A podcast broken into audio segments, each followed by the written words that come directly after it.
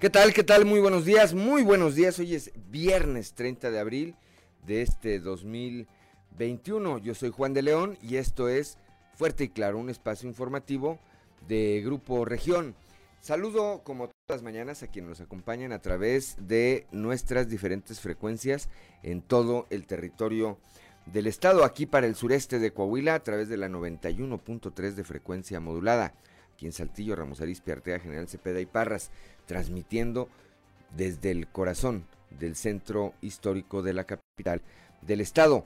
Para las regiones centro, centro desierto, carbonífera y cinco manantiales por la 91.1 de FM, transmitiendo desde Monclova, la capital del acero. Para la región norte de Coahuila y el sur de Texas por la 97.9 de FM, transmitiendo desde Piedras Negras. Y para la región Laguna de Coahuila y de Durango por la 103.5 de la frecuencia modulada, transmitiendo desde Torreón, desde la Perla de la Laguna. Un saludo también para quienes nos acompañan a través de nuestras diferentes páginas en las redes sociales, eh, particularmente en el Facebook. Muy buen viernes, muy buen viernes para todos. Hoy, como todos los días, hay mucha información y estos son los titulares de hoy. El día de ayer, eh, el gobernador del estado, Miguel Ángel Riquelme Solís, y la empresa General Motors anunciaron una mega inversión eh, aquí para el estado de Coahuila que ronda en alrededor de los mil millones de dólares. Esto es para ampliar, para ampliar el complejo que tienen en eh, Ramos Arispe y generaría, generaría alrededor de dos mil nuevos empleos. Más adelante le tendremos todos los detalles. Imparables los suicidios, uno más en Saltillo y suman ya 38 alrededor de las 11 de la mañana de este jueves. Nuevamente se reportó eh, un suicidio, fue en la colonia Virreyes, en, donde un hombre de 37 años fue encontrado sin vida. Fue encontrado sin vida, mientras que en eh, la carbonífera, pues también se siguen registrando este tipo de casos. Más adelante también le tendremos todos los detalles. Desde eh, las primeras horas de ayer jueves también continuaron, continúan las maniobras para poder sofocar el incendio forestal en la Sierra de Carneros, aquí al sur de la ciudad de Saltillo, en donde más de 80 elementos de, la, de los diferentes órdenes de gobierno intervienen para tratar de controlar y sofocar este siniestro. El comité organizador, el comité organizador de la 21K a, eh, Coahuila anunció que por segundo año consecutivo posponen la edición 25 de esta competencia atlética al no contar con las condiciones adecuadas para realizarla y ha sido ya reprogramada para el 12 de junio de 2022. Dentro de los acuerdos tomados en la reunión del subcomité eh, regional COVID-19 en la región norte y en donde estuvo como invitado el secretario de Educación en la entidad Higinio González Calderón, se acordó el 17 de mayo como la fecha, como la fecha de un posible regreso presencial a las aulas. Al registrar a tiempo a Luis Fernando Salazar Wolford como candidato de Morena a la alcaldía de Torreón. Eh, Morena asegura, Morena a través de Tanich Sánchez, su delegado, asegura que en la, que en la boleta eh, aparecerá su emblema, esto garantiza que aparezca su emblema, y un homónimo de su candidato seleccionado originalmente. Admitieron, cuestionaron ayer ahí a Tanek sobre esta maniobra y pues cuando se determinaron las explicaciones, terminó diciendo que todo era culpa del Instituto Nacional Electoral. La Dirección de Protección Civil y Bomberos de Saltillo arrancó operativos con motivo de las celebraciones del Día del Niño, donde inicialmente los establecimientos serán notificados en dado caso que no cumplan con las medidas sanitarias. Al atestiguar la realización del Cabildo Infantil en su edición 2021, eh, el alcalde Manolo Jiménez resaltó la capacidad, el alcance, la visión y el sentir que tiene la niñez y que, es el presente y el futuro de Saltillo, de Coahuila y de México. La visión y el Bueno, pues esta, esta y otra información hoy aquí en eh, Fuerte y Claro. Comenzamos.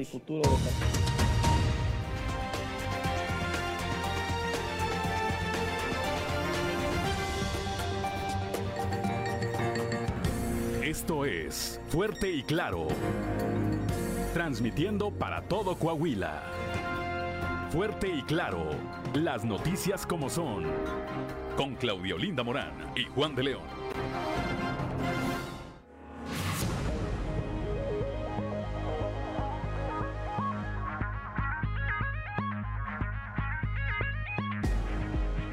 Son las 6 de la mañana, 6 de la mañana con eh, 8 minutos.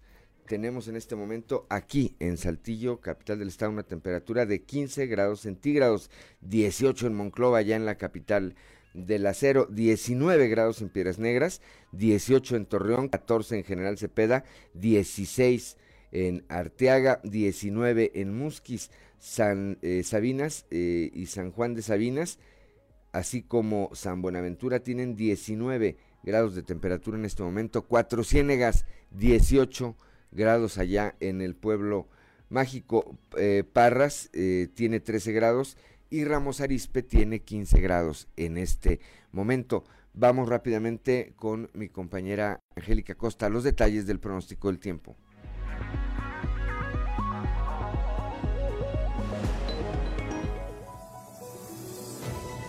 El pronóstico del tiempo con Angélica Acosta.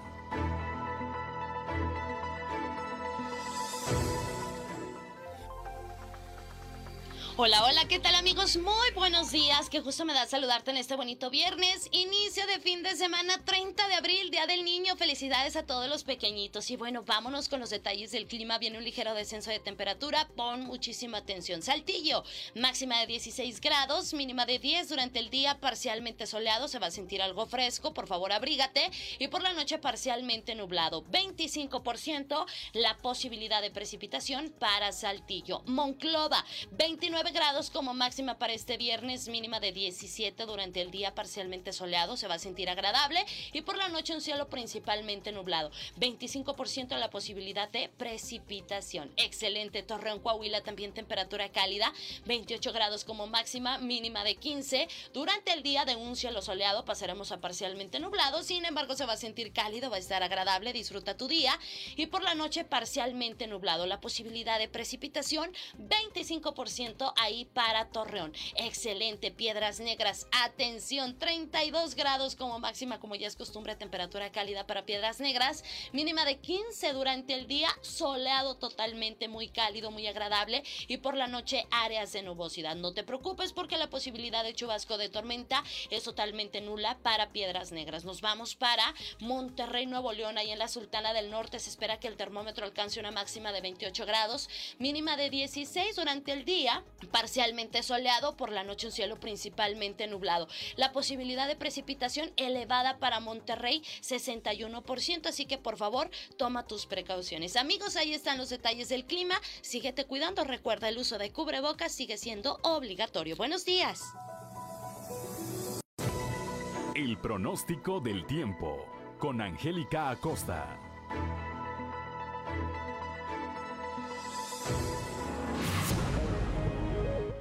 Son las 6 de la mañana, 6 de la mañana con 11 minutos. Decíamos que hoy es 30 de abril.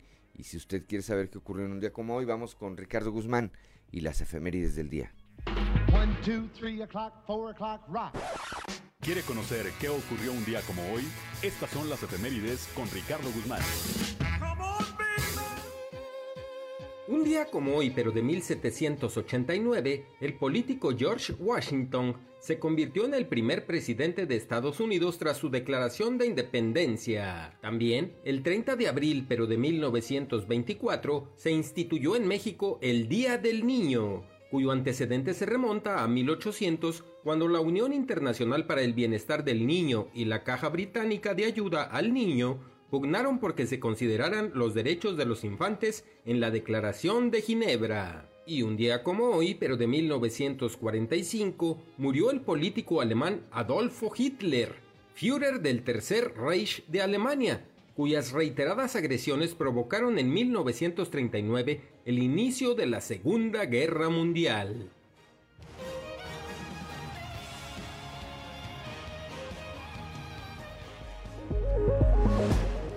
Gracias, gracias a Ricardo Guzmán en las efemérides del día, cuando son las 6 de la mañana con 12 minutos.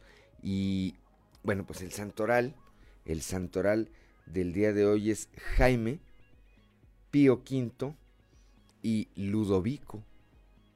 Yo creo que este nombre de Ludovico, no dudo que haya sido conocido, pero a partir de la serie de Derbez, vea, eh, ahí es donde tomó gran relevancia. Bueno, pues a todos los que lleven por nombre Jaime, Pío V o Ludovico, felicidades hoy en su día, eh, que los festejen, pero también a quien tenga, a quien tenga algo que celebrar su cumpleaños, algún aniversario de bodas o de divorcio, ¿verdad? Este, cualquier, cualquier motivo que tenga usted para celebrar el día de hoy, pues pásela bien, hágalo, hágalo con las precauciones, con las precauciones necesarias. Son las 6 de la mañana con 13 minutos y es momento de ir con Noé Santoyo al mundo de los deportes. Resumen Estadio con Noé Santoyo.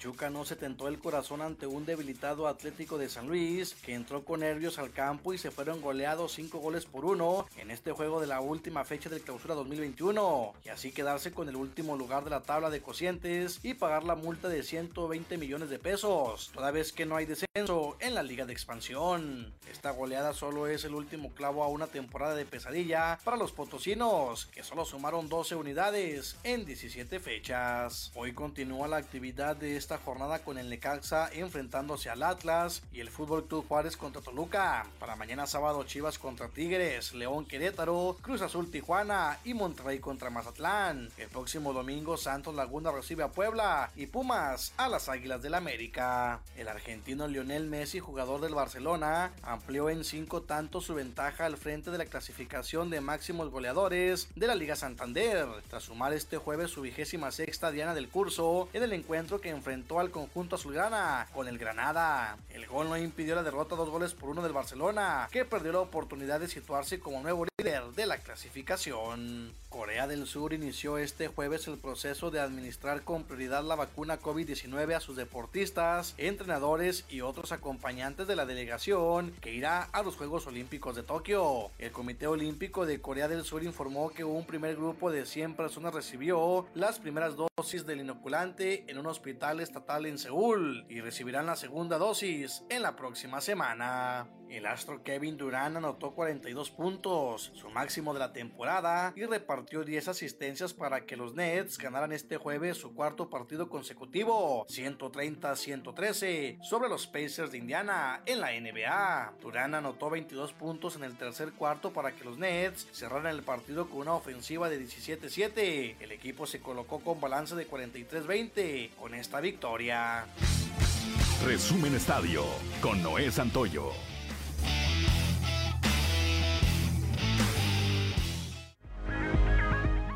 Ya son las 6 de la mañana, 6 de la mañana con 16 eh, minutos.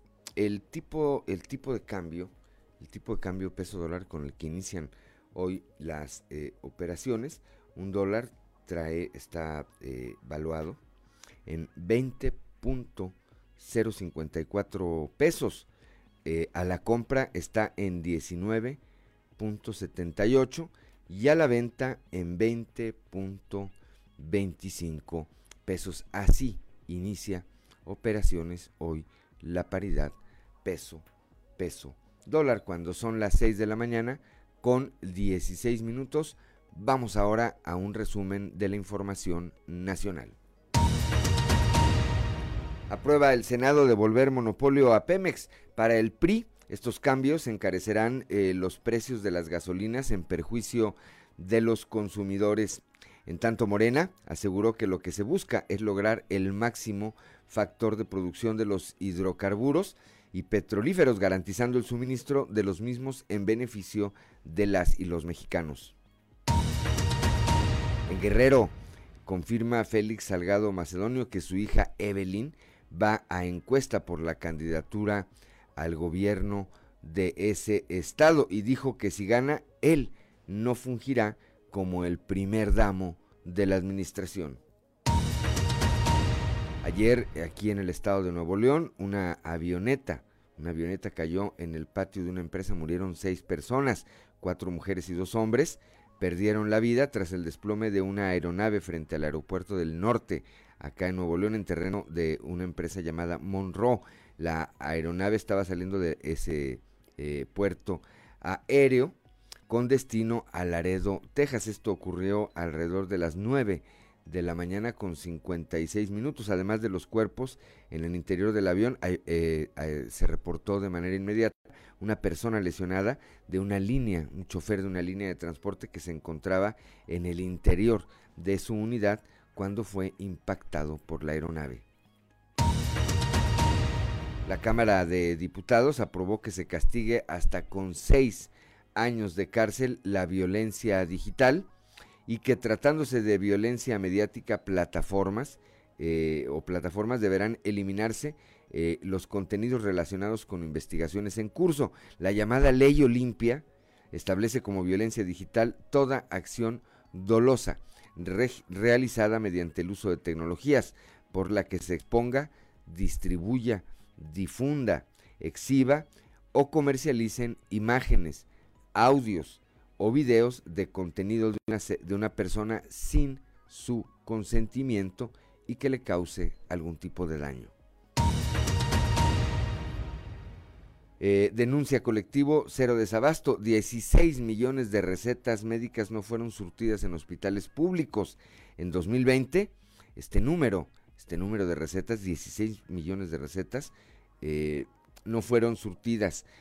15.9 de ellas en el Instituto Mexicano del Seguro Social. Y de estas, 12 millones 35 mil fueron negadas y 3 millones 800 20 mil fueron surtidas de manera parcial. Durante 2020 el número de recetas no surtidas efectivamente en hospitales públicos se triplicó, ah, superando, superando la cifra de la que ya hablábamos hace un momento. Sequía. Sequía acaba con eh, ganado en Durango y acelera la desertificación en Michoacán. A, grado tal, aseguran que la emblemática isla de Janitzio, en el lago de Páscuaro, va a desaparecer.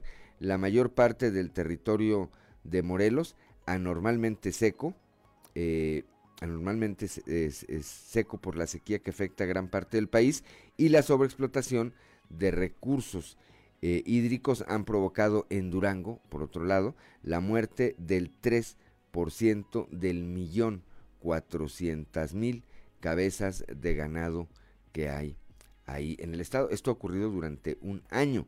Esto eh, también de acuerdo con la versión de ganaderos, especialistas y autoridades.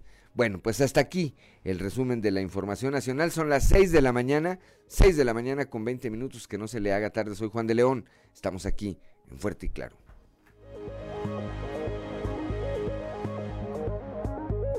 Ya son las 6 de la mañana, 6 de la mañana con 24 minutos. Antes de continuar, les mandamos un saludo a Miguel Durán, que nos eh, saluda también desde San José de Laura. Desde San José de Laura. Gracias, gracias eh, Miguel por tu, por tu mensaje y por tus deseos de un buen día. Tú también que tengas un excelente, excelente viernes y fin de semana. Y vamos ahora sí directamente a la información. El día de ayer, el día de ayer en un evento en el que estuvo el gobernador del estado Miguel Riquelme, el mandatario está junto con directivos de eh, la empresa General Motors, particularmente del presidente y director general de este consorcio. Estamos comprometidos con Garza Rodríguez.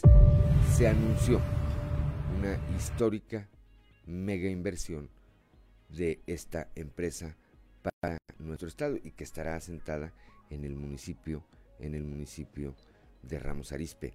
Ahí eh, eh, se dio a conocer esta inversión de más de mil, de más de mil millones de dólares. Escuchemos.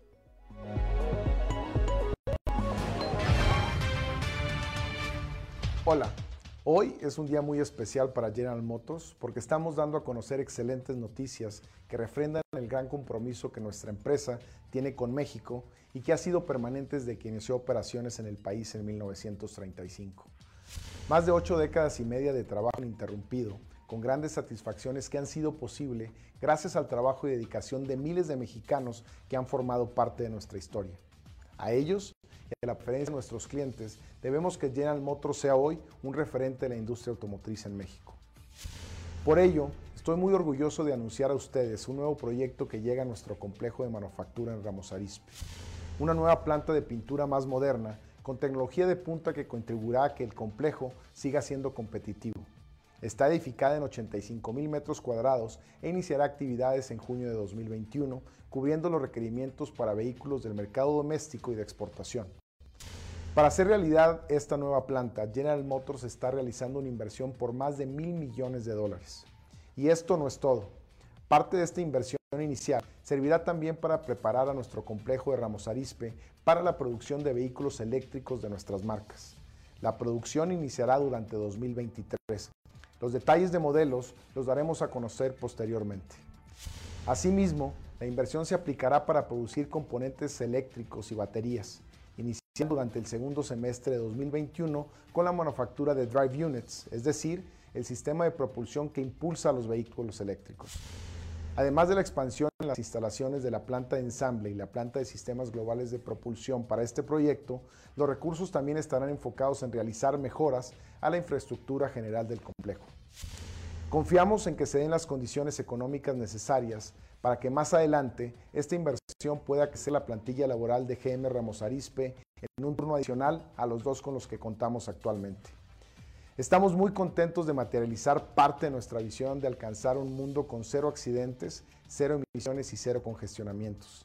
Este año General Motors Ramos Arispe cumple 40 años desde que inició operaciones y esta es la mejor forma de celebrarlo. Estoy seguro que esta inversión contribuirá a seguir poniendo en alto la excelente reputación de la manufactura mexicana al tiempo que traerá desarrollo para la región, para la industria y para el país. Somos General Motors y estamos comprometidos con México.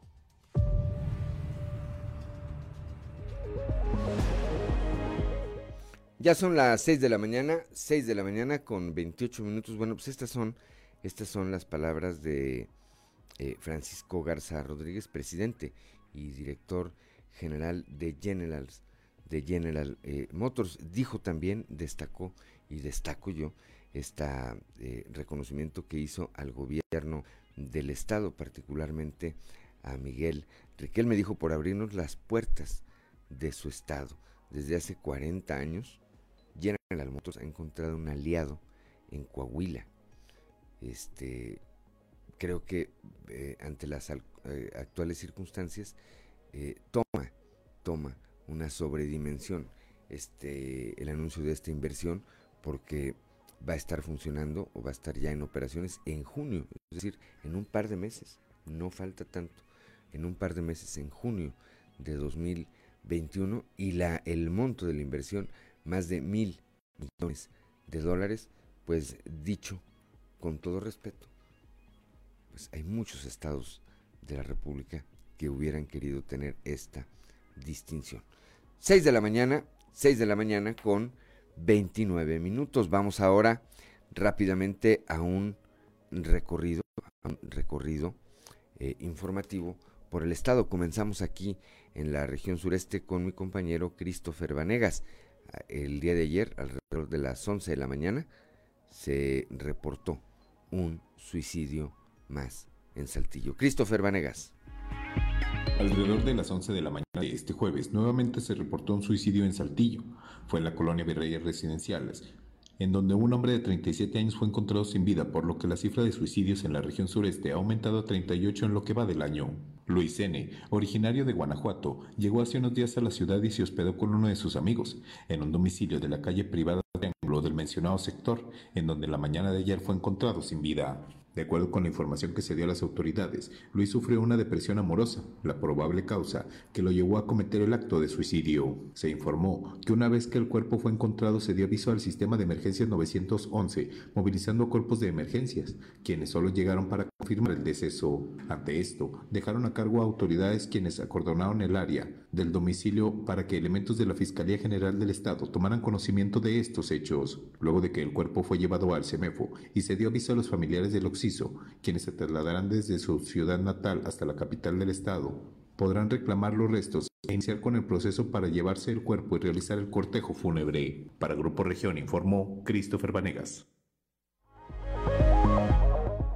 Ya son las 6 de la mañana, 6 de la mañana con 31 minutos. Bueno, pues decíamos, son 38 los que suman ya aquí en la región sureste, particularmente aquí en la capital del estado. En la región carbonífera, allá donde está Moisés Santiago Hernández, Hernández, perdón, van nueve, nueve suicidios que se consuman en la región carbonífera en lo que va del año. Moisés Santiago, muy buenos días.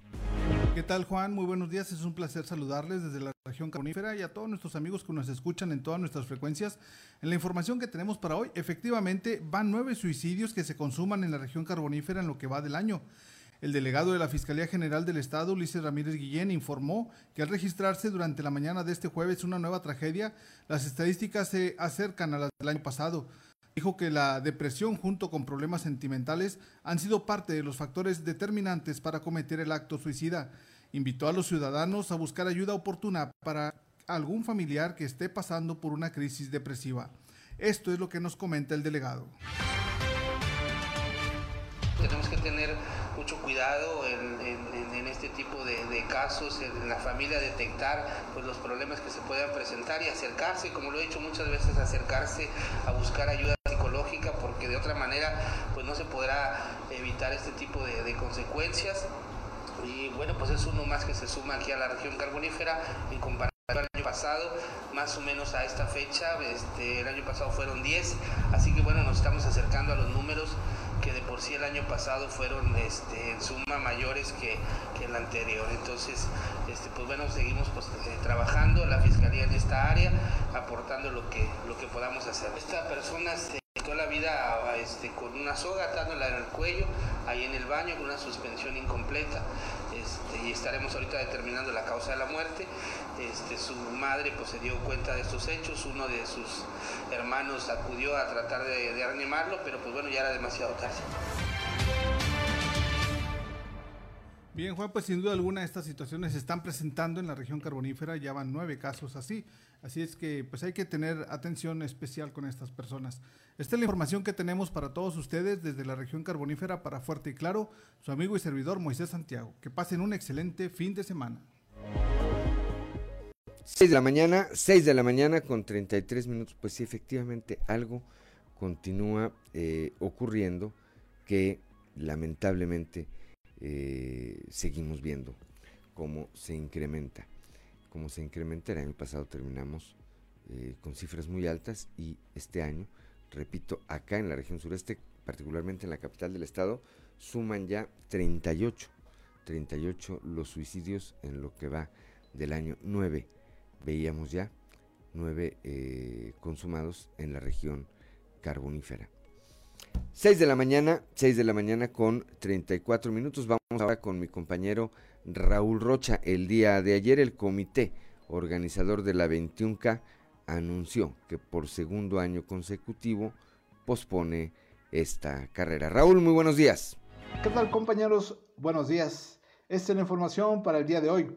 El comité organizador de la 21K Coahuila anunció que por segundo año consecutivo posponen la edición 25 de la competencia atlética a no contar con las condiciones adecuadas para realizarla y se programó para el 12 de junio de 2022. Mediante un comunicado a través de las redes sociales del patronato de la competencia, informó que la carrera atlética en su 25 aniversario se efectuará hasta el 12 de junio del próximo año. Tras un arduo análisis con nuestro patronato, el comité organizador, las autoridades municipales y estatales, hemos llegado a la conclusión que actualmente no se encuentran con las condiciones adecuadas para poder realizar el medio maratón 21K Coahuila, la gran carrera de México, dice el comunicado. Es por eso que queremos comunicar que la edición 25 se pospone para el domingo 12 de junio del 2022, así como también los eventos que conlleva, como lo son la entrega de paquetes del corredor y la carrera 21K Family. Se anunció. Se informó que las inscripciones hechas hasta el momento serán válidas para la nueva fecha, mientras que los puntos de venta tanto físicos como digitales, por el momento se encuentran cerrados. Esta es la información para el día de hoy. Buen día. 6 de la mañana con 36 minutos. Gracias a Raúl Rocha. Y ahora vamos hasta el norte del estado, allá con mi compañera Norma Ramírez, hasta Piedras Negras. El día de ayer hubo reunión del subcomité regional COVID-19 en la región norte. Estuvo el profesor Higinio González Calderón, secretario de Educación en el Estado, y ahí también se acordó que podría ser el 17 de mayo la fecha de un eventual retorno presencial a las aulas. Norma, muy buenos días. Muy buenos días, esta mañana ya de viernes, dando a conocer la información más importante hasta estos momentos. Dentro de los acuerdos eh, tomados en la reunión del subcomité de la zona norte y en donde estuvo invitado el secretario de Educación en la entidad Higinio González Calderón, se acordó que este 17 de mayo podría ser una posible fecha para el regreso a clases de manera presencial. Tenemos la información a continuación.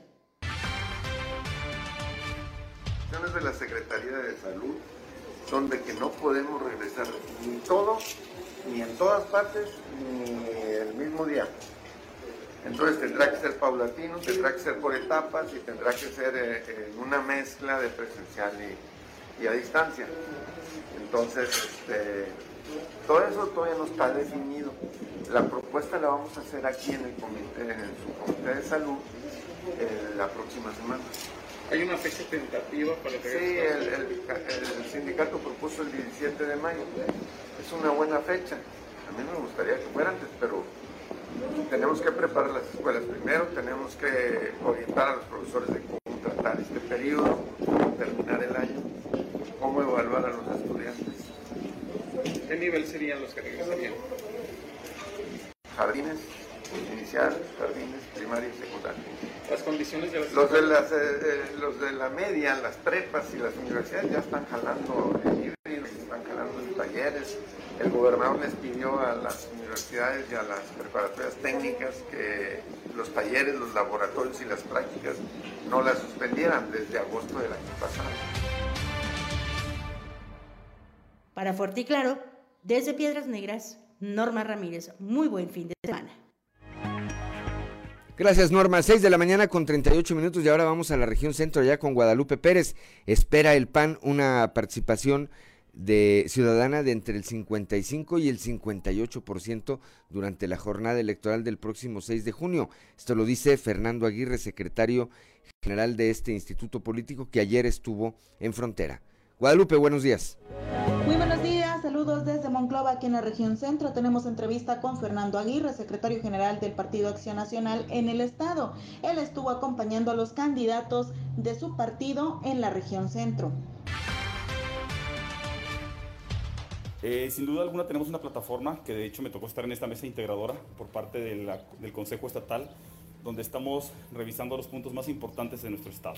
No podemos hablar de una generalidad, en todo el estado porque cada región es diferente y cada municipio dentro de la región tiene cuestiones completamente diferentes. Tenemos un, tema de participación entre el 55 y 58% que esperamos para este próximo 6 de junio. Esto nos va a permitir estar eh, generando este tema de trabajo por todo nuestro estado. Nuestra alianza es con la ciudadanía, no es con ningún partido político y esto es lo que nos va a permitir que a través del triunfo de Alfredo Paredes como diputado federal en este distrito podamos repartir desde la Cámara de Diputados los recursos que dolosamente eh, Morena y López Obrador le quitaron a los municipios.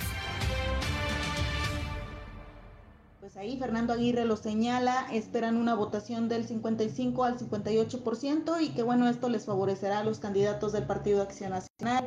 En este sentido, dice que no se ha hecho alianza con ningún otro partido, pero sí se tiene una alianza con la ciudadanía. Saludos desde la región centro para Grupo Región Informa, Guadalupe Pérez. 6 de la mañana con 40 minutos. Gracias Guadalupe, gracias Guadalupe. Son las 6 de la mañana con 40 minutos, que no se le haga tarde. Soy Juan de León, estamos aquí en Fuerte y Claro. En las diferentes regiones del estado a través de nuestras diferentes frecuencias, aquí para el sureste de Coahuila por la 91.3 de frecuencia modulada.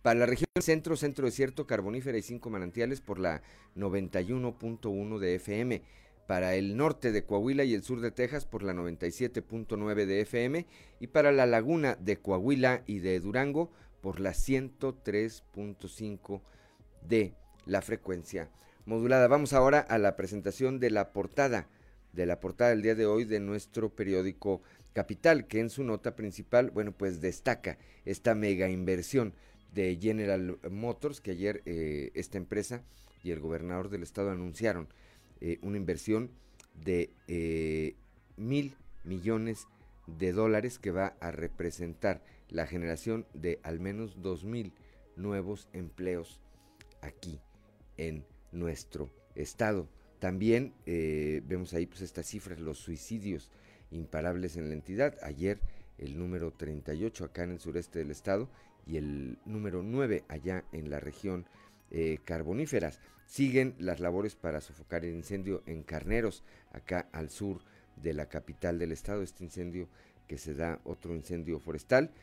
Ya escuchamos hace un momento a Raúl Rocha, se pospone por segundo año la 21K, la tradicional 21K está eh, suspendida. También eh, esta eh, nota el alcalde de Saltillo, Manolo Jiménez, entre los mejores evaluados del país. Más adelante también le daremos a conocer esta información. Esto de acuerdo a una medición que emite Mitowski, esta casa encuestadora que eh, pues durante muchos años ha forjado, ha forjado su prestigio. Bueno, pues esta es eh, la portada de hoy de nuestro periódico Capital.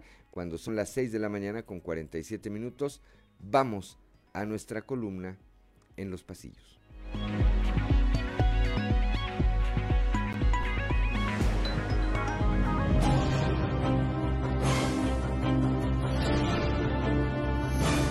En el cartón de hoy, último recurso, que nos presenta a Tanex Sánchez y a Luis Fernando Salazar, quien está cargando una enorme veladora y que le pregunta a Tanex Sánchez, ¿cómo se llama este último recurso que vamos a presentar? Y Tanex le responde muy serio, milagro. Con razón, ni una palabra quería hablar desde hace unos días el secretario de Economía, Jaime Guerra, respecto a la nueva inversión en Coahuila. El asunto no era para menos, pues lo anunciado ayer por el gobernador Miguel Riquelme y la empresa General Motors es sin duda una de las mayores inversiones que llegan no solo a Coahuila, sino a México en los tiempos recientes. A propósito de inversiones, por la región carbonífera y de acuerdo al periodista Juan Jaime Ramos, un grupo empresarial de ahí anda en busca de presentar y convencer al presidente AMLO de redireccionar la inversión destinada al rescate de los cuerpos en pasta de conchos para edificar un gran parque industrial. Proponen los empresarios, sin intención de lastimar a las familias de pasta de conchos, que el dinero lo invierta en la construcción de un megaparque industrial, cuyo fideicomiso de construcción y operación recaiga en las 75 familias de la tragedia y que aseguraría el patrimonio de varias generaciones. Además, plantean que se construya un memorial y que el gobierno ubique una o varias empresas. De esa forma, fortalecería la economía de la región con empleo y dejaría satisfechas a las familias. Cita Juan Jaime. A través de un comunicado firmado por los gobernadores de Coahuila, Aguascalientes, Jalisco, Colima, Chihuahua, Guanajuato, Michoacán, Durango y Nuevo León, ayer reapareció la Alianza Federalista. En el documento, en apoyo a su homólogo de Tamaulipas, Francisco Javier García Cabeza de Vaca, llaman a respetar el debido proceso y los derechos del gobernador Francisco Cabeza de Vaca, quien hoy es perseguido por la maquinaria del poder. Conforme avanza la campaña, continúan los movimientos y ayer fue en Musquis en donde Patricia Garza, actual regidora de Morena en la administración municipal, se unió al proyecto del candidato a la presidencia municipal del PRI, Héctor Miguel García Falcón, el Gachupín. Ya son las 6 de la mañana, 6 de la mañana con 50 minutos. Ahí nuestra columna, nuestra columna en los eh, pasillos, decíamos. Son las 6 de la mañana con 50 minutos. Vamos ahora hasta la región lagunera, allá con mi compañero Víctor Barrón, que eh, pues eh, tiene información con respecto a todo este tema de la sustitución, por lo menos en el nombre de Luis Fernando Salazar Fernández, que fue inhabilitado por el INE y esta decisión ratificada por el TRIFE, por la sala regional, para ser candidato a la presidencia municipal o registrar al papá de Luis Fernando Salazar Fernández, que es Luis Fernando Salazar Wolford, un eh, acérrimo crítico de la cuarta transformación está registrado ahora mismo como abanderado de Morena a la presidencia municipal de Torreón. Solamente, solamente es eh, un, uno más de los casos en donde la realidad supera la ficción. Víctor Barrón, muy buenos días. Así es, Juan, muy buenos días y buenos días a nuestros amigos de Fuerte y Claro. Pues un caso surrealista, ¿no? De, de el contexto de este proceso electoral en el que Tanex Sánchez, delegado de Morena en Coahuila, eh, eh, de las poquísimas veces que se le ha visto aquí en la región Laguna, ofreció una rueda de prensa ayer en la que explicó el sentido de esta estrategia. Obviamente, uno de ellos, uno, uno de los motivos, que son varios, según lo que comenta Tanex, eh, es lo que tú mencionas con el tema de la boleta, pero hay más, según lo que argumenta Morena. Vamos a escuchar. Eh, con el fin de no eh, tener esa desventaja e incluso mostrar una posición de desacato frente a la autoridad electoral, pero sobre todo en aras de garantizar la certeza electoral que permita que el emblema de Morena no se omite en las boletas y que de confirmarse la candidatura de Luis Fernando, porque ese procedimiento lo hicimos antes de que sesionara la sala regional en Monterrey, pues decidimos que para que no se omitiera, pudiéramos eh, es decir, de forma preventiva, eh, registrar un sustituto homónimo que fue Luis Fernando Salazar Wolford, quien comparte el mismo nombre y apellido que el candidato electo por nuestro país. Esa fue una decisión que consultamos tanto el candidato Luis Fernando Salazar como yo, el candidato delegado, con nuestra dirección nacional del partido. Eh, el partido preservará, y eso es algo que también quiero dejar muy claro, que eh, en dado caso de que no se pueda ratificar la postulación de Luis Fernando, eh, pues tendrá que tomar una definición la Comisión Nacional de Elecciones. 6 de la mañana, 6 de la mañana con 53 minutos. Bueno, pues esto fue lo que dijo el delegado Víctor. Así es, y bueno, añadió que eh, Fernando, Luis Fernando Salazar Fernández eh, estará buscando eh, interponer ante la Sala Superior del Tribunal Federal un recurso de reconsideración, que sería el último, ya en este caso en busca de que se le restituya la candidatura. Hay tres días que tiene Luis Fernando para presentar esto. una vez recibido esto en el tribunal, eh, corre alrededor de 48 horas de, revisión para que se emita un dictamen. Es decir, la semana entrante ya se estaría sabiendo eh, eh, qué es lo que va a pasar con el tema de Luis Fernando Salazar. Escuchábamos aquí al final a Tanex Sánchez diciendo que si se le rechaza nuevamente, pues ya la Comisión Nacional de Electores, de la Comisión Nacional Electoral de Morena decidiría quién sería el candidato. Así es. Bueno, pues habrá, habrá que esperar. ¿Estuviste también en el, en el eh, Comité Municipal del Instituto Electoral? Así es, estuvimos ayer, al término de esa de prensa de Tanex Sánchez, fuimos al comité del IEC en Torreón, donde se pues tuvo esa sesión, donde se discutió el tema de, de la solicitud de registro de Luis Fernando Salazar Woolfolk. Eh, eh, se le aprobó y esto es lo que comentó en ese sentido María Georgina Aguirre, quien es la presidenta del comité de aquí en Torreón, quien aclara que va a aparecer el nombre completo porque Morena no indicó lo contrario. ¿eh? Así que va a ser Salazar, Woolfolk, eh, el, los apellidos que van a aparecer en la boleta. Vamos a escuchar. única y exclusivamente pues nosotros estamos haciendo una sustitución en el caso del partido de Morena y en el caso de Fuerza por México también se hizo una sustitución. Así es, así es, se cumplen los, los requisitos de acuerdo al reglamento de elecciones y de acuerdo a, este, a la ley. Entonces, lo único que nosotros hicimos fue este, validar la sustitución que nos están. En la boleta aparece el nombre completo. Nosotros no tenemos ningún apodo que pudiesen ellos haber, haber manifestado, no lo manifestamos. Nosotros de momento tenemos el registro de una solicitud de una sustitución. En esa sustitución se hace ya la validez para la persona, en la acreditación ante nosotros. 6 de la mañana con 55 minutos. Bueno, pues esta telenovela terminará, como bien lo apuntas, eh, Víctor, la próxima semana. Gracias por lo pronto por tu reporte y bueno, pues estaremos atentos. Que tengas un excelente fin de semana, Víctor Barrón. Igualmente para todos ustedes y nuestra audiencia, un saludo, pásenla bien. Gracias, son las 6 de la mañana con 54 minutos, dice Fernando Fuentes del Bosque, nuestro amigo. Se termina el cuarto del año. Les deseo un buen fin de semana. Saludos, cuídense. Tú también.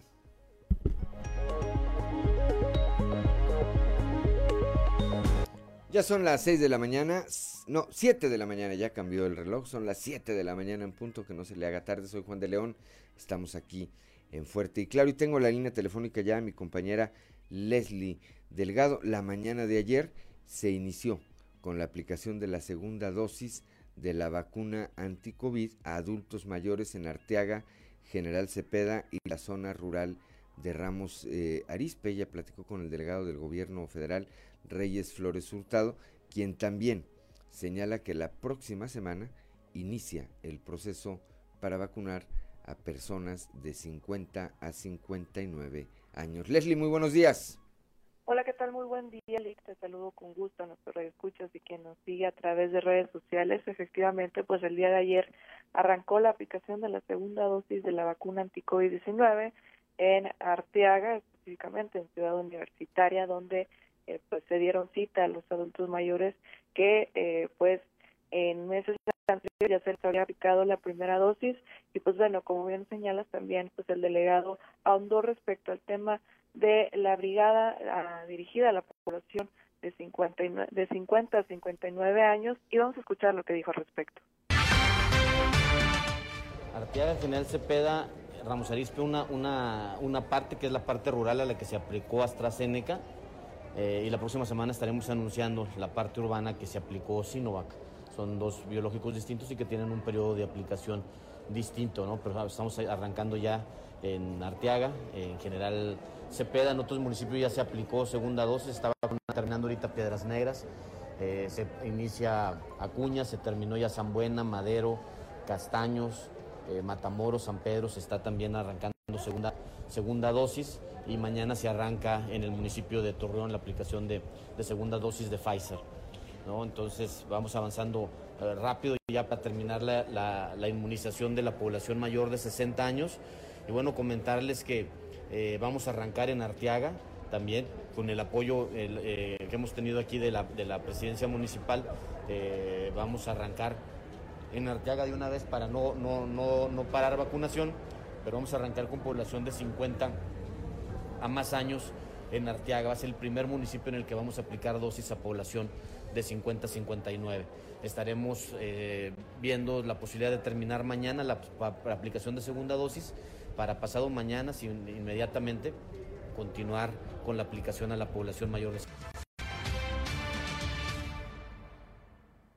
7 de la mañana, 7 de la mañana con dos minutos. Bueno, el, el sábado, de acuerdo a lo que dice Reyes, entonces, el sábado, si terminan en esos tiempos que él señala, podría empezar este eh, proceso de vacunación de 50 a 59 y si no, pues muy seguramente el lunes. Lo ideal, eh, auditorio Leslie, por supuesto, sería que de nueva cuenta eh, los diferentes órdenes de gobierno trabajen de manera coordinada de tal manera que este proceso pues fuera lo más ágil, lo más ágil eh, y sencillo para los ciudadanos. Se han vacunado por sectores, fue el personal médico, después el sector magisterial, pero ahora vamos prácticamente a la población abierta, Leslie.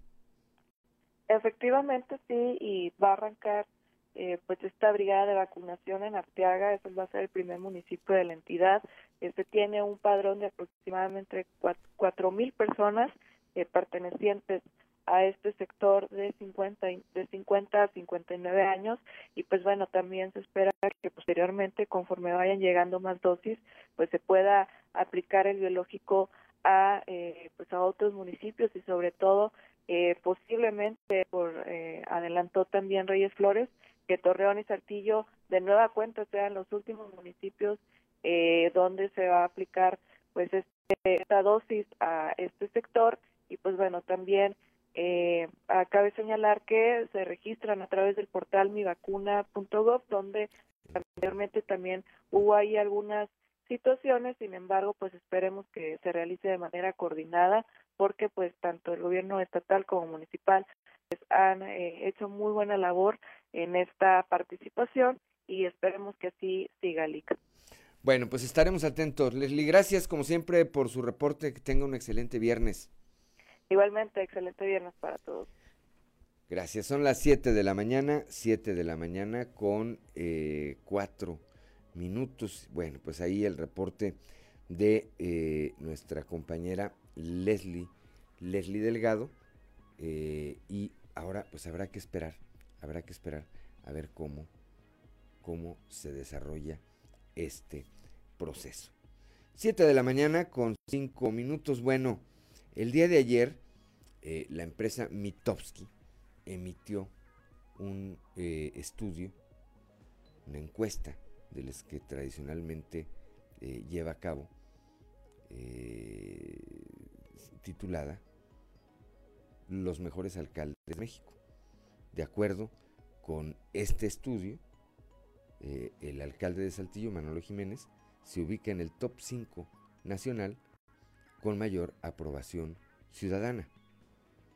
Una vez más apareció, ha, aparecido eh, recurrentemente en, los, en estos estudios el alcalde de Saltillo. Ayer en este estudio Mitowski apareció una vez más al ubicarse dentro del top 5 de aprobación ciudadana. Repetimos, de los 2.500 municipios considerados en el estudio, Jiménez Salinas es además el alcalde con mayor calificación del estado de Coahuila y emanado del Partido Revolucionario Institucional.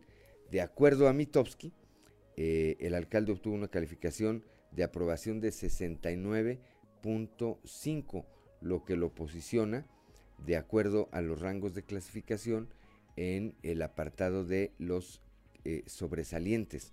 Además, la reconocida encuestadora muestra un apartado sobre los alcaldes con mayor incremento en su aprobación. Ahí Manolo Jiménez ha escalado posiciones, ya que en diciembre de 2020 obtuvo eh, tuvo una calificación de 64.3%. En marzo del 2021, ya en este año, se elevó a 69.5, es decir, creció 5.2% su aprobación. A poco más de tres años de iniciar su administración, Jiménez Salinas ha cumplido ya al 100% sus compromisos de campaña, además de trabajar en equipo con el gobernador eh, Miguel Riquelme y haber implementado un gran modelo para mantener el equilibrio entre el cuidado a la salud y la reactivación económica durante el COVID-19. Durante su gestión, las obras, acciones y programas emprendidos han sido basados en el sentir y pensar de la gente como parte de una política pública que ha ciudadanizado el gobierno a través de los ejes Saltillo Ciudadano, Saltillo Honesto, Saltillo Dinámico, Saltillo Incluyente, Saltillo Seguro y en Orden y Saltillo Inteligente. Bueno, pues esto fue, esto fue lo que ocurrió con respecto a esta encuesta que, repito, se dio a conocer el día de ayer. Ahí aparecen también otros eh, alcaldes de nuestro estado, eh, como, como Florencio. Me estoy acordando así al aire de los que recuerdo haber visto, Roberto de los Santos, de Acuña, Florencio Siller de Frontera, Patricia Grado de San Pedro, Horacio Piña de Matamoros, Jonathan Ábalos de eh, Francisco y Madero y bueno, pues algunos otros, Everardo Durán, Chema Morales, acá también del sureste aparecen en esta eh, en este estudio, eh, repito, que dio ayer a conocer la empresa Mitowski. Son las 7 de la mañana, 7 de la mañana con 8 minutos. Después de que Saltillo no pudo realizar el Congreso Nacional de la Industria de Reuniones en 2020 por la pandemia del coronavirus, el comité organizador anunció que Saltillo será la sede de este evento en 2023. Esto lo da a conocer la presidente, la presidente de la OCB en la región sureste, María Eugenia Sánchez Gutiérrez. Este, en este año este, volvimos a, solicitar la, sede, ¿verdad? Eh, la sede, eh, pues competíamos contra, inicialmente éramos cinco los competidores, que era Cancún, Vallarta, Puebla, Zacatecas y Saltillo. Entonces eh, se retiró Vallarta y se retiró Zacatecas y quedamos en, la última batalla lo que era Cancún, Puebla y, nosotros. Entonces, eh, realmente ha sido un éxito que para el 2023 inicialmente, bueno, pues tiene todas las ventajas, ¿verdad? De, de, que por ser la segunda reunión y con todos los recintos y con todo lo que ya está preparado, pues era mucho más fácil o se la dieron a Cancún, pero nos, y nosotros cambiamos en este caso pues de gobierno municipal entonces nos dieron la oportunidad eh, de quedarnos con el 2023.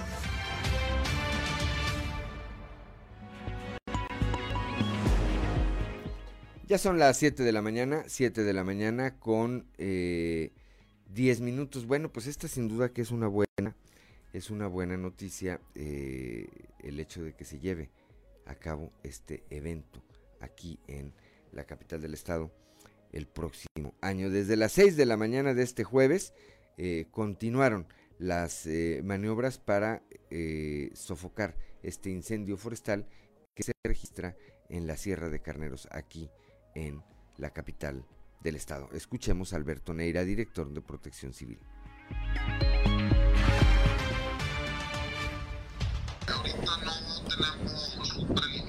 Afectada. Hasta el día de ayer que estuvimos por ahí trabajando se calculaba alrededor de 35 hectáreas afectadas entre matorral y arbolado adulto. El día de hoy se reiniciaron labores a las 6 de la mañana, subieron 80 eh, brigadistas, tanto eh, de SEMA, Secretaría de la Defensa Nacional, Ecología Municipal, está por ahí personal de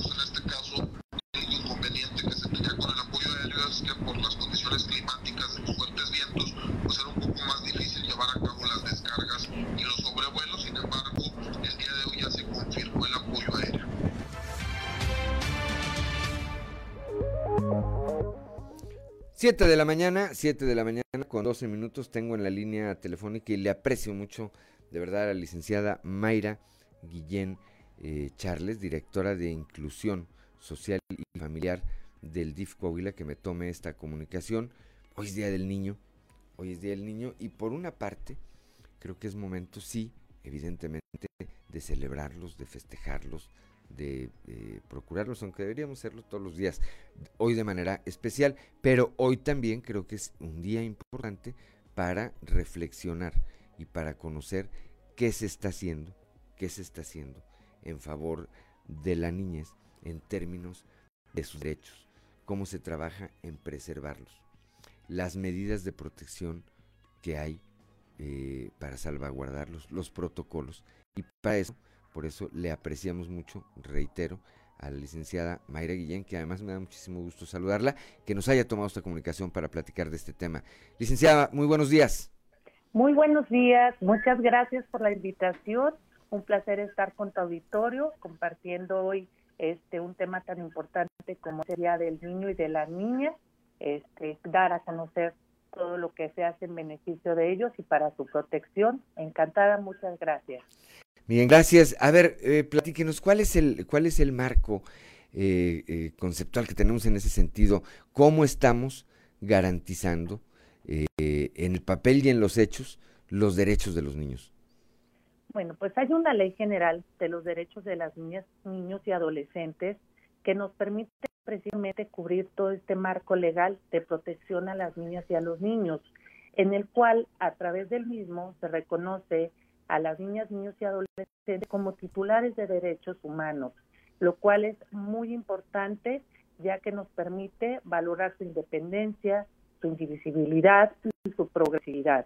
A través de esta ley garantizamos el pleno ejercicio, respeto, protección y promoción de los derechos humanos de la niñez y también crea y regula la integración, organización y funcionamiento del Sistema Nacional de Protección Integral de los Derechos de la Infancia a efecto de que el Estado cumpla con su responsabilidad de garantizar la protección, prevención de los mismos.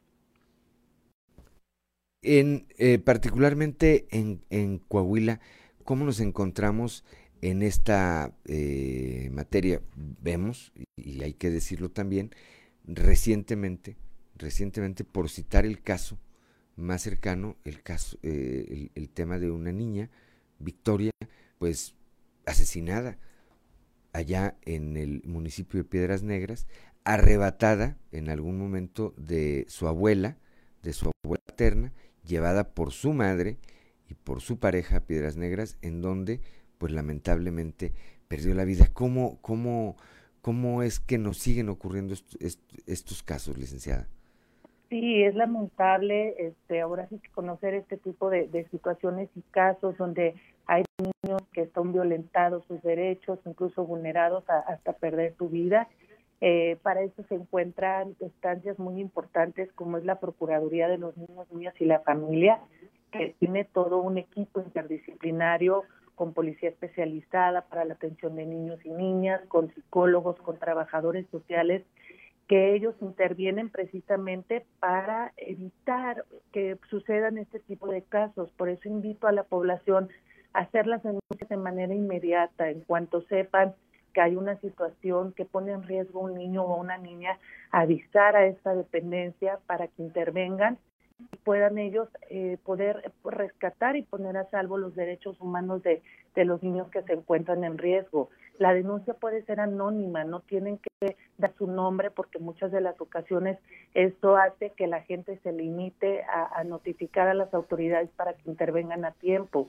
Ellos pueden hacer su denuncia totalmente anónima al 844-434-00, eh, dan su reporte y ellos inmediatamente intervienen en todo este equipo interinstitucional para que puedan eh, apoyar y poner a salvo a los niños que se encuentran en riesgo. Igual se puede hacer una denuncia de esta naturaleza al 911, ¿verdad, licenciada? Es correcto, uh -huh. es correcto. También eh, en el OMIS cuentan con el, todo este equipo interdisciplinario para poder eh, intervenir a cualquier hora del día, las 24 horas del día, con la policía también preventiva para que podamos eh, poner a salvo los derechos de estos niños. Una vez que se identifica y se comprueba el riesgo, los ponen a disposición de instituciones como la Casa de los Niños y las Niñas del DIF Coahuila para que puedan ser salvaguardados y restituidos estos derechos violentados. Sabemos que no es responsabilidad de ustedes, en este caso del Poder Ejecutivo, eh, pero sí del Legislativo. Hará falta, hará falta penas más severas para quienes de alguna forma se atreven a atentar contra la integridad, contra la salud de, de un niño o de una niña licenciada? Mira, yo creo que lo, lo importante es la denuncia. Muchas de las veces, aunque están ahí las leyes, las autoridades para intervenir y poderlas ejecutar, si no tenemos conocimiento del mismo a tiempo, que es lo importante, por eso el tema que resaltamos mucho es la prevención, es avisar en tiempo y forma para que pueda la autoridad intervenir y proteger la, la garantía y los derechos humanos de los niños que se encuentran vulnerados. Creo que a diferencia, a diferencia de algunas entidades, eh, nosotros aquí en Coahuila tenemos una procuraduría para eso especializada de las niñas, de los niños y de la y de la familia. Yo coincido con usted en que como ciudadanos de repente nos podemos dar cuenta, a lo mejor hasta como familiares nos podemos dar cuenta de alguna irregularidad y luego por alguna razón no nos atrevemos a dar a dar ese paso de denunciar eh, hasta que lamentablemente vemos que, que la situación tomó otro camino, licenciado.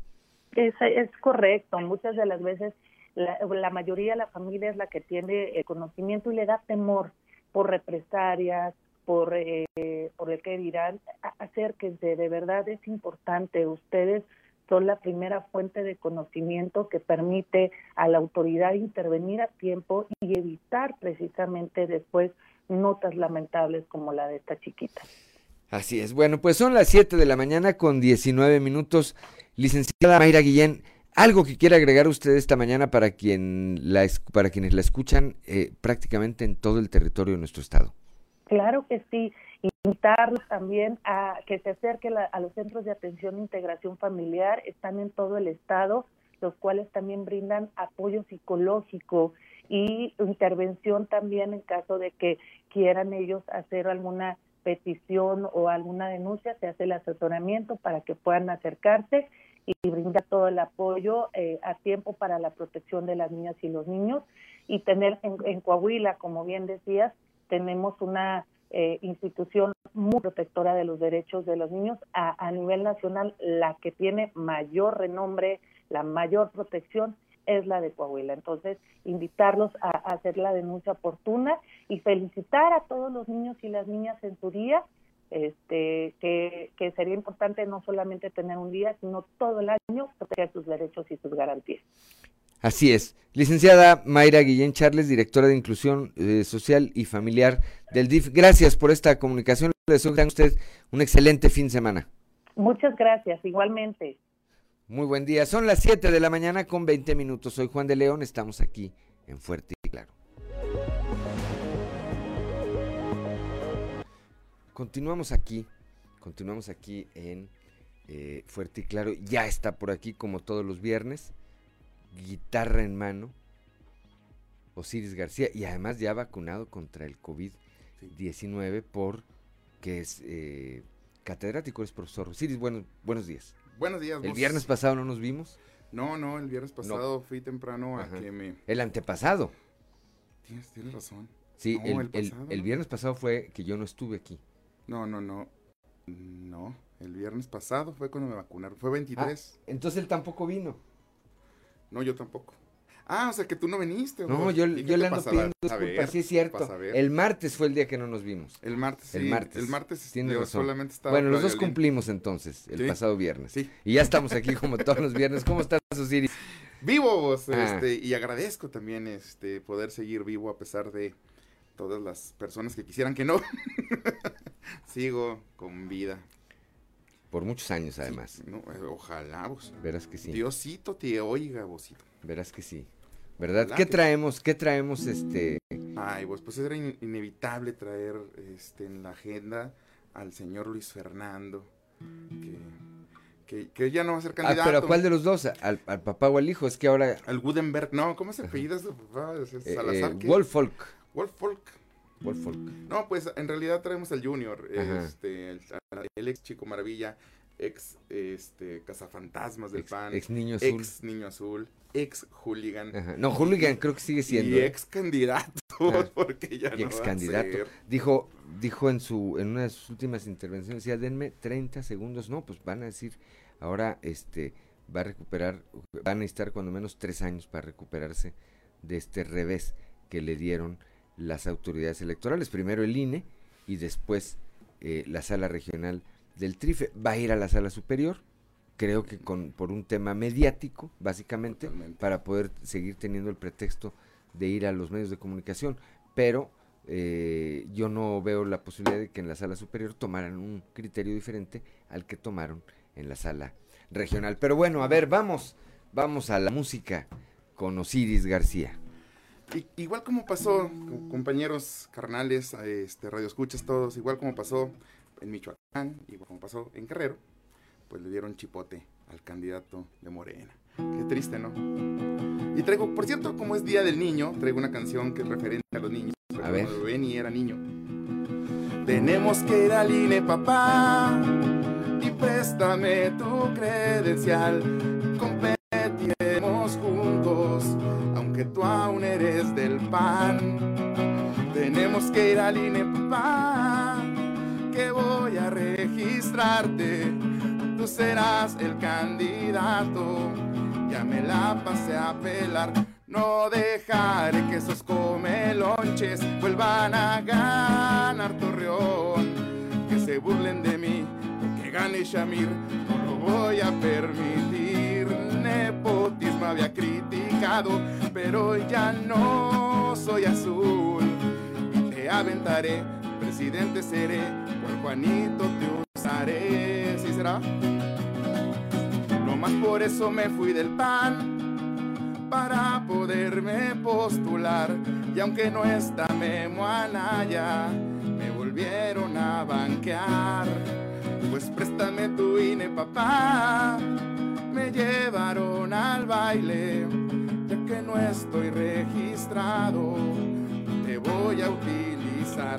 El nepotismo había criticado, pero ya no soy azul y te aventaré, aunque se burle Rubén, Juan Juanito te usaré, no dejaré que esos melonches vuelvan a ganar Torreón, que se burlen de mí o que gane Chamir, pienso permitir. Es un éxito, Fernández. Mañana, 7 de la mañana con 32 minutos. Bueno, y es que habrá que apuntar en este sentido, eh, auditorio Osiris, que uno de los grandes promotores de esta jugada que hacen al registrar al papá de Luis Fernando eh, Salazar como candidato de Morena, pues fue precisamente Tanex Sánchez, el delegado, el primer trompeta. Primer trompeta. Este, y hay quienes ven este interés, esa sobreprotección de eh, Tanek hacia Luis Fernando, porque la señora esposa de Tanek, el delegado y primer trompeta, pues va en la, en la lista, va en el equipo, va en la planilla de Luis Fernando. Yo no sé ¿Cuándo cambió su todavía, todavía por qué, pero va en la lista. Y además está en la lista plurinominal. ¿eh? Habrá que decir también que ahora sí que perdiendo de todas maneras Gana. gana y de una u de otra manera ya está prácticamente asegurada la eh, presencia de eh, la esposa del delegado en el, el próximo cabildo de Torreón, al margen de que eh, Luis Fernando, papá, ganara Sí. o no, ¿verdad? Pero sí, fíjate, este, llegaron al grado de que Luis Fernando, pues, promovió o aceptó hacer Juanita a su papá. Sí, hombre. Juanito. Pero sí, se entiende. Se entiende el hecho de que haya utilizado su papá nada más para... Y, y es muy extraño porque, bueno, su papá lo último que tiene es ser... eh, De la izquierda. de la izquierda, o sea, no, es- no, es- No, pues no comulga con los la ideales de la izquierda. No derecha, de ultraderecha. Ese, ese copa de verdad es de ultraderecha. De hecho, abogado de, de grupos eh, e- eclesiásticos y parte... Mira, si hay algo cercano al yunque, es el papá de Luis Fernando. Aunque dicen que es mito, que no existe el yunque. Si, lo, si existiera en México el yunque, que no existe, Ajá. el papá de Luis Fernando estaría bien cerquita. pues, olería a yunque. Es, eh, creo, creo que el elector, creo que el elector tiene que, que te- tendrá la madurez para determinar, y yo no estoy diciendo que lo hagan o que no lo hagan, por eso digo el elector, los electores, los ciudadanos, Sí. los torreonenses en particular, pues tendrán el criterio para saber si votan o no por esa opción. Yo no vivo en Torreón, entonces tengo esa posibilidad de decir, bueno, yo no lo haría. Yo no lo haría porque es una simulación. Pero no estoy diciendo que no lo hagan ellos. No, no, no. Cada quien es libre de cometer sus propios errores o de tomar sus propias decisiones. Yo particularmente no lo haría porque no estás eligiendo. Eh, si, eh, aún si yo fuese fan del hooligan, pues diría, bueno, pues yo, yo iba con el hooligan, claro. pues el papá qué. Sí, sí, claro. yo no lo haría, el, el, el, electorado tendrá la oportunidad el 6 de junio pues, de tomar una determinación. Mira, yo tampoco soy de Torreón, no vivo allá ni nada. Mi padre sí es lagunero y yo tengo un recuerdo muy eh, lúcido, algo que recuerdo, pero eh, muy, muy bien. Mi abuelo, padre de mi papá, que vivían en un rancho de ahí de, la laguna, tenía una foto de Pancho Villa con veladoras, vos. O sea, era como un santo para ellos, me explico. Y un heredero realmente de lo que fue la revolución y Pancho Villa y, lo que era para esa región, Pancho Villa, fue Lázaro Cárdenas. Que por cierto, la gente que vive en la laguna y que ha visitado ejidos de la laguna, como lo, como lo hemos hecho nosotros, vos, hemos visto pues las, las estatuas, los, no, y una devoción de total por, Lázaro Cárdenas. Esa es la izquierda, vos. Es lo que representa realmente la izquierda, la revolución, el, el, idealismo de, de la izquierda, que se supone, en teoría, Morena representa también. O sea, ese, ese partido auténtico de la revolución eh, mexicana, que... O el, partido Frente Cardenista. el, Frente Cardenista. Recordemos la campaña del 88 cuando va a Cuauhtémoc Cárdenas y enloquece a la laguna y después va a Salinas de Gortari, candidato del PRI, lo apedrean, tiene que, no, no, no, no logra terminar su campaña porque pues le cayeron a peñascasos allá algo que tuvo y además que, tiene buena puntería los laguneros. la peor, Por supuesto, buenos para matar tuzas. Y luego, eh, toda esa, esa formación de izquierda se ve reflejada en mucha votación a la izquierda en Torreón, en la Laguna en, especial. Pero realmente hay que ser honestos, este, ni Luis Fernando y mucho menos su papá representan nada de ese idealismo de izquierda o socialista eh, en la laguna, para ser honestos. Eso sí es derecha, por, por favor. Hay una falta de identidad. Veíamos y se hizo viral un eh, video donde está Mario Delgado, creo que anda en Colima, no sé en qué estado, están en un evento y quien está junto a él, además ahí en el presidium, lo presenta, dijo, qué bueno que está aquí Mario Delgado, nuestro dirigente nacional del PRI. Y el otro, bueno, pues por poco y se va para atrás así como Condorito. Pero es una falta de identidad. Totalmente. Es una falta de identidad. Eh, que se acentúa a partir de acciones como estas, es decir, de no ocurrir otra cosa que, no veo por qué pudiera ocurrir en términos eh, legal electorales, pues será abanderado de Morena, de la extrema izquierda, como ellos se hacen eh, decir, pues su abanderado será un representante de la extrema derecha. Qué triste que al final de cuentas el representante de la izquierda termine siendo más de derecha que los de derecha. Creo que eh, el papá de Luis Fernando es más de derecha que el mismo Marcelo Torres Cofiño. ¿eh? Totalmente. ¿Y esto cómo deja a la militancia, a la militancia de, de Morena? Ayer veía un meme, yo creo que lo habrás visto tú, porque está muy de moda, de un muchacho que está así sin camisa, y está así con los brazos y está todo quemado de aquí, todo quemado, asoleado de aquí, de la cara. Y le dice, oye, pues ya terminó la campaña y parece que mi candidato va a ganar, ¿verdad? Le dice la mamá, ¿y de qué la vas a hacer ahí en, con, el, con el ganador?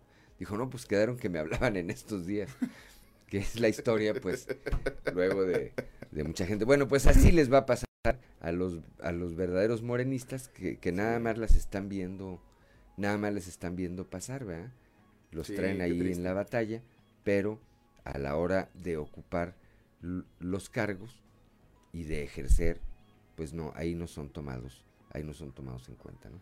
No, pues es que en Torreón ganaría el PAN con cualquiera de los dos, ganaría con Marcelo, ganaría con el papá de Luis Fernando y la gente de izquierda realmente que, es, que viene de, de, cepa, de tradición en la laguna, que ha apoyado a la izquierda, pues sí se ve bien difícil que alcance a figurar en la, al menos en los puestos principales del cabildo o del municipio de la laguna. Pues fíjate, la esposa de Tanek va a venir desde el Estado de México a ocupar un puesto acá en la región Laguna. Imagínate, vos, como si no hubiera gente capacitada haciendo cha- talacha todo ese tiempo ahí en Torreón.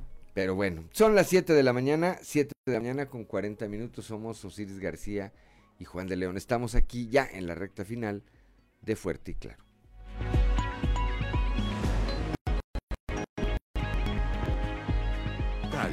Apoya los negocios y servicios de tu región y tu y estado. Claro. Porque en Acuña y en Coahuila somos fuertes, apoya el comercio local. Juntos Coahuila. Estado de Coahuila. Para que en los restaurantes evites contagiarte de COVID, sepárate. Un restaurante seguro es el que además de limitar el cupo de personas, también separa a la gente en las mesas. Respetar la sana distancia en todo momento es obligatorio. Además, recuerda que juntarte con personas con las que no vives implica un alto riesgo de contagio. Por eso, sepárate. Estado de Coahuila. Ante la pandemia del COVID-19, compra productos locales. Vamos a echarnos la mano comprando lo que tenemos a la mano. Juntos Coahuila. Los laguneros somos entrones, trabajadores y comprometidos con nuestra gente. Esta es una época muy difícil. Vamos a echarnos la mano comprando lo que tenemos a la mano. Yo por eso compro productos laguneros. Aprovecha los productos y servicios que se ofrecen en todo el estado. Estado de Coahuila. La economía de muchas familias coahuilenses se vio afectada por la pandemia del COVID-19. Por eso, consume productos locales. Juntos Coahuila. Vamos a echarnos la mano comprando lo que tenemos a la mano. Seguramente sabes de los retos que están por venir, pero sin duda saldremos adelante. Nos echamos la mano con lo que tenemos en la mano. Yo por eso consumo puros productos laguneros. Aprovecha los productos y servicios que se ofrecen en todo el estado. Estado de Coahuila. En estos tiempos de pandemia, hay que ayudarnos entre todos. Juntos Coahuila. Al consumir productos locales, nos recuperamos. Vamos a echarnos la mano comprando lo que tenemos a la mano. Sabes de los retos que están por venir, pero sin duda saldremos adelante. Apoyemos a los emprendedores y proveedores locales. Vamos a echarnos la mano. Aprovecha los productos y servicios que se ofrecen en todo el estado. Estado de Coahuila. En un memorial está la esperanza de que algún día volverán. Es un símbolo de que lo seguimos buscando. Y también es un recordatorio para que no se repita. La sociedad no está completa porque ellos no están. Una persona desaparecida nos hace falta a todos. Cuida y respeta los memoriales. Pero sobre todo, las personas desaparecidas nos hacen falta. Si sabes algo, llama al 089. Nos haces falta. Tu llamada es anónima. Juntos Coahuila. Para salir adelante es momento de ayudar. En Coahuila somos entrones. Por eso nos apoyamos todos. Sabremos salir de esta pandemia ayudándonos entre nosotros, comprando local y lo hecho en Coahuila. Consume local. Apoya los negocios y servicios de tu región y tu estado. Porque en Acuña y en Coahuila somos fuertes, apoya el comercio local. Juntos Coahuila. Estado de Coahuila. Para que en los restaurantes evites contagiarte de COVID, sepárate. Un restaurante seguro es el que además de limitar el cupo de personas, también separa a la gente en las mesas. Respetar la sana distancia en todo momento es obligatorio. Además, recuerda que juntarte con personas con las que no vives implica un alto riesgo de contagio. Por eso, sepárate. Estado de Coahuila. XHEIM FM. Transmitiendo con 25.000 watts de potencia desde Allende 202 Norte, piso 6, Colonia Centro. Desde Saltillo para todo Coahuila. Tu música suena en una región. Región Radio 91.3. Todo Coahuila, una región. Grupo Región. Seguimos en Fuerte y Claro.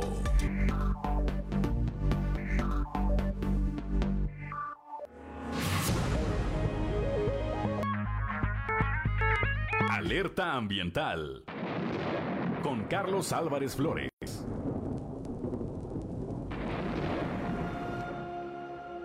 Muy buenos días. Continuando con el tema de la pedrera. ese predio que localizaron los hermanos Aldret una vez que la subsecretaría de mejoramiento ambiental de aquella Secretaría de Salubridad les ordenó que ya no podían tener ahí, en su predio, en sus instalaciones donde beneficiaban el mercurio, tenían que recoger todo, meterlo en tambores y llevarlo a un terreno. Pues ese terreno, ¿verdad? Es el que localizaron. Se llama La Pedrera. Es un, pedre, es un predio rústico que está en el ejido El Huizache, en el municipio de Guadalcázar. Es un, pues el ecosistema es semidesértico, ¿verdad? Hay cactáceas, naturales, digo yo, lagartijas, ¿verdad? Había algo de lechuguilla y el proyecto en realidad abarcaba solamente 40 hectáreas y ellos estaban pensando solamente como un centro de transferencia, o sea, simplemente dejarlos ahí, en lugar de estar acá en Mezquitic, dejarlos ahí, estos tambores, y pues ellos rentaron o compraron este, este terreno. Era un terreno que más o menos tenía 814 hectáreas en su totalidad. Y después ellos mismos se las ingeniaron para recibir, ¿verdad? Hay un documento que no lo tengo, pero dicen que existió un documento de parte de esta Subsecretaría de Mejoramiento Ambiental, en donde como que les da una especie de autorización a recibir residuos peligrosos. ¿verdad? En aquellos años todavía no teníamos las normas, fue hasta el 92, pero antes de eso ellos llegaron a tener ahí, dicen, ¿verdad? Los datos que tenemos son de 55 mil tambores con residuos peligrosos. Hasta aquí lo vamos a dejar para seguir hablando de estos 55 mil tambores que recibieron los señores Aldred en aquella empresa que se llamaba Coterín. Coterín. Ya explicaremos bien qué pasó con la empresa. Muy buenos días. Alerta ambiental. Con Carlos Álvarez Flores.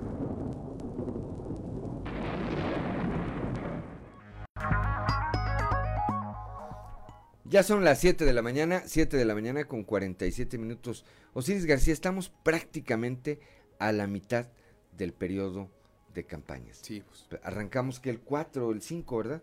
4. 4 arrancaron las campañas en el primer minuto del 4, que fue domingo. Sí. ¿Verdad? Ahora ya, ya, ya, estoy eh, recordando. este, estamos al día último, bueno, pues estamos prácticamente ya sobre el primer mes de las campañas de manera general. Y me refiero al estado de Coahuila porque sería pues muy eh, eh, imposible analizar todo el país, ¿verdad? Pero eh, particularmente en el estado de Coahuila, ¿cómo ver las cosas, Osiris? Pues creo que va a ser una, elección competitiva, una elección bastante peleada, sobre todo en algunos municipios.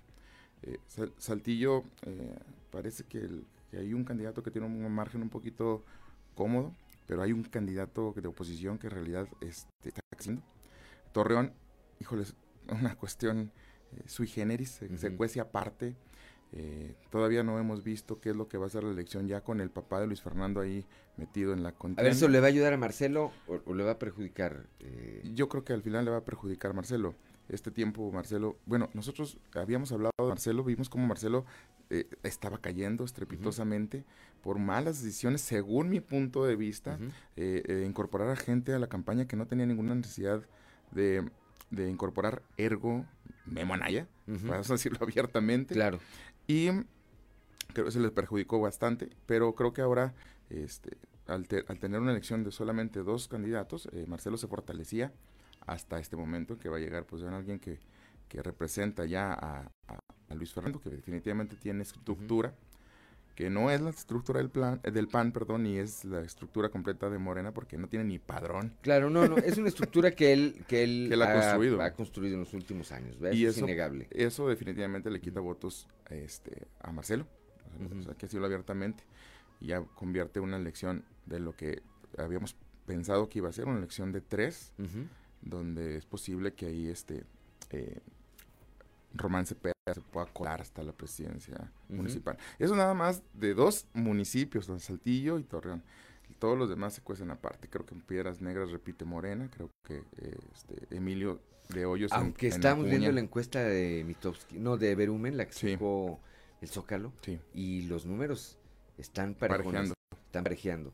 Eh, Acuña, también allá con eh, Emilio de Hoyos, y Georgina Cano, no está tan eh, desproporcionado. Y ante todo este desorden que, trae en, que traen en la UDC, el desencanto de una gran parte de la militancia de la UDC, luego de los bandazos que da su líder moral, Evaristo Lenin Pérez Rivera, bueno, pues creo que ahí pueden pasar cosas interesantes. También Monclova, Monclova creo que va a ser peleada entre el doctor Mario Dávila y la doctora Lupita Murguía. duelo de doctores. Sí. Y los doctores, más allá de los partidos, más allá de los partidos, y particularmente en el caso de estos dos personajes, eh, insisto, más allá de los partidos, que su partido les trae algún tipo de voto y todo su profesión, su labor como doctores, les ha ganado mucha simpatía también.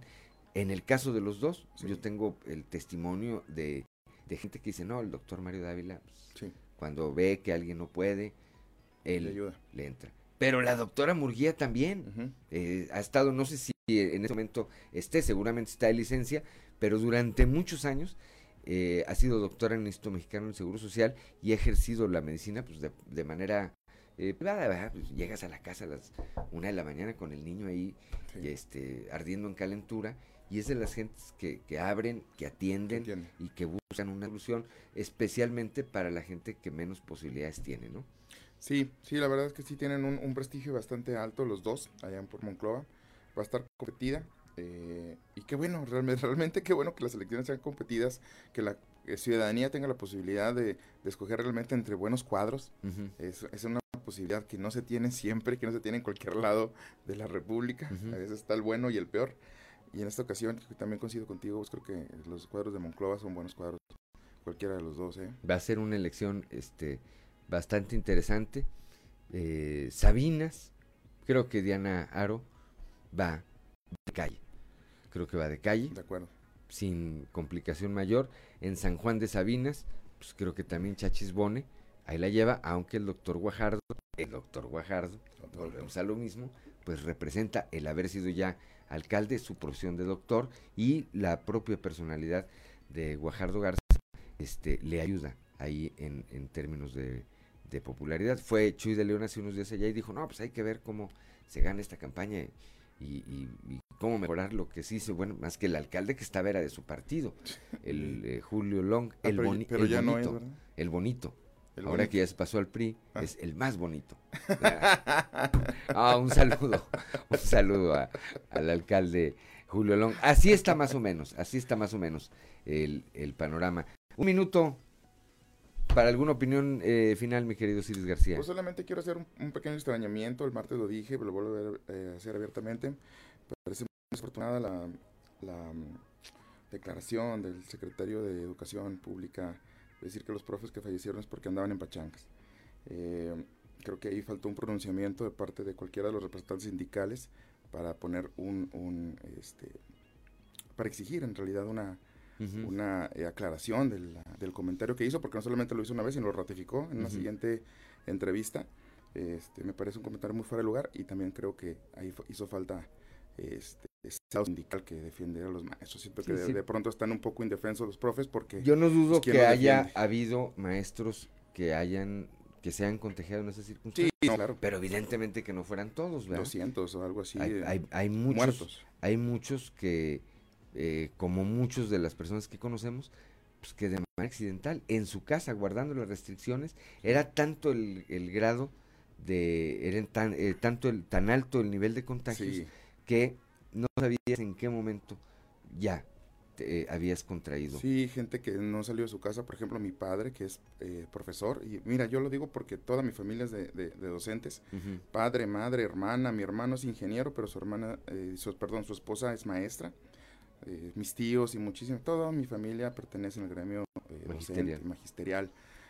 no salió de su casa mi papá, tenía unos este, nietecitos que cuidaban, los hijos de, los hijos de su esposa, que eran los que entraban y salían, se contagió y casi se muere. Entonces, por eso me parece bastante indignante. porque no andaba en una pachanga. lugar. No, Cuando no, no. tú generalizas, Sí. hay una parte de esa generalización que dice, bueno, ¿y, yo por qué? Como decía Fox, ¿verdad? ¿Y yo por qué? ¿Y yo por qué? Ya nos dice Ricardo Guzmán. ¿Ya se van? Que vaya bien. No, no se vayan. Ya nos vamos. 7 de la mañana con 55 minutos. Gracias, Osiris García, como siempre.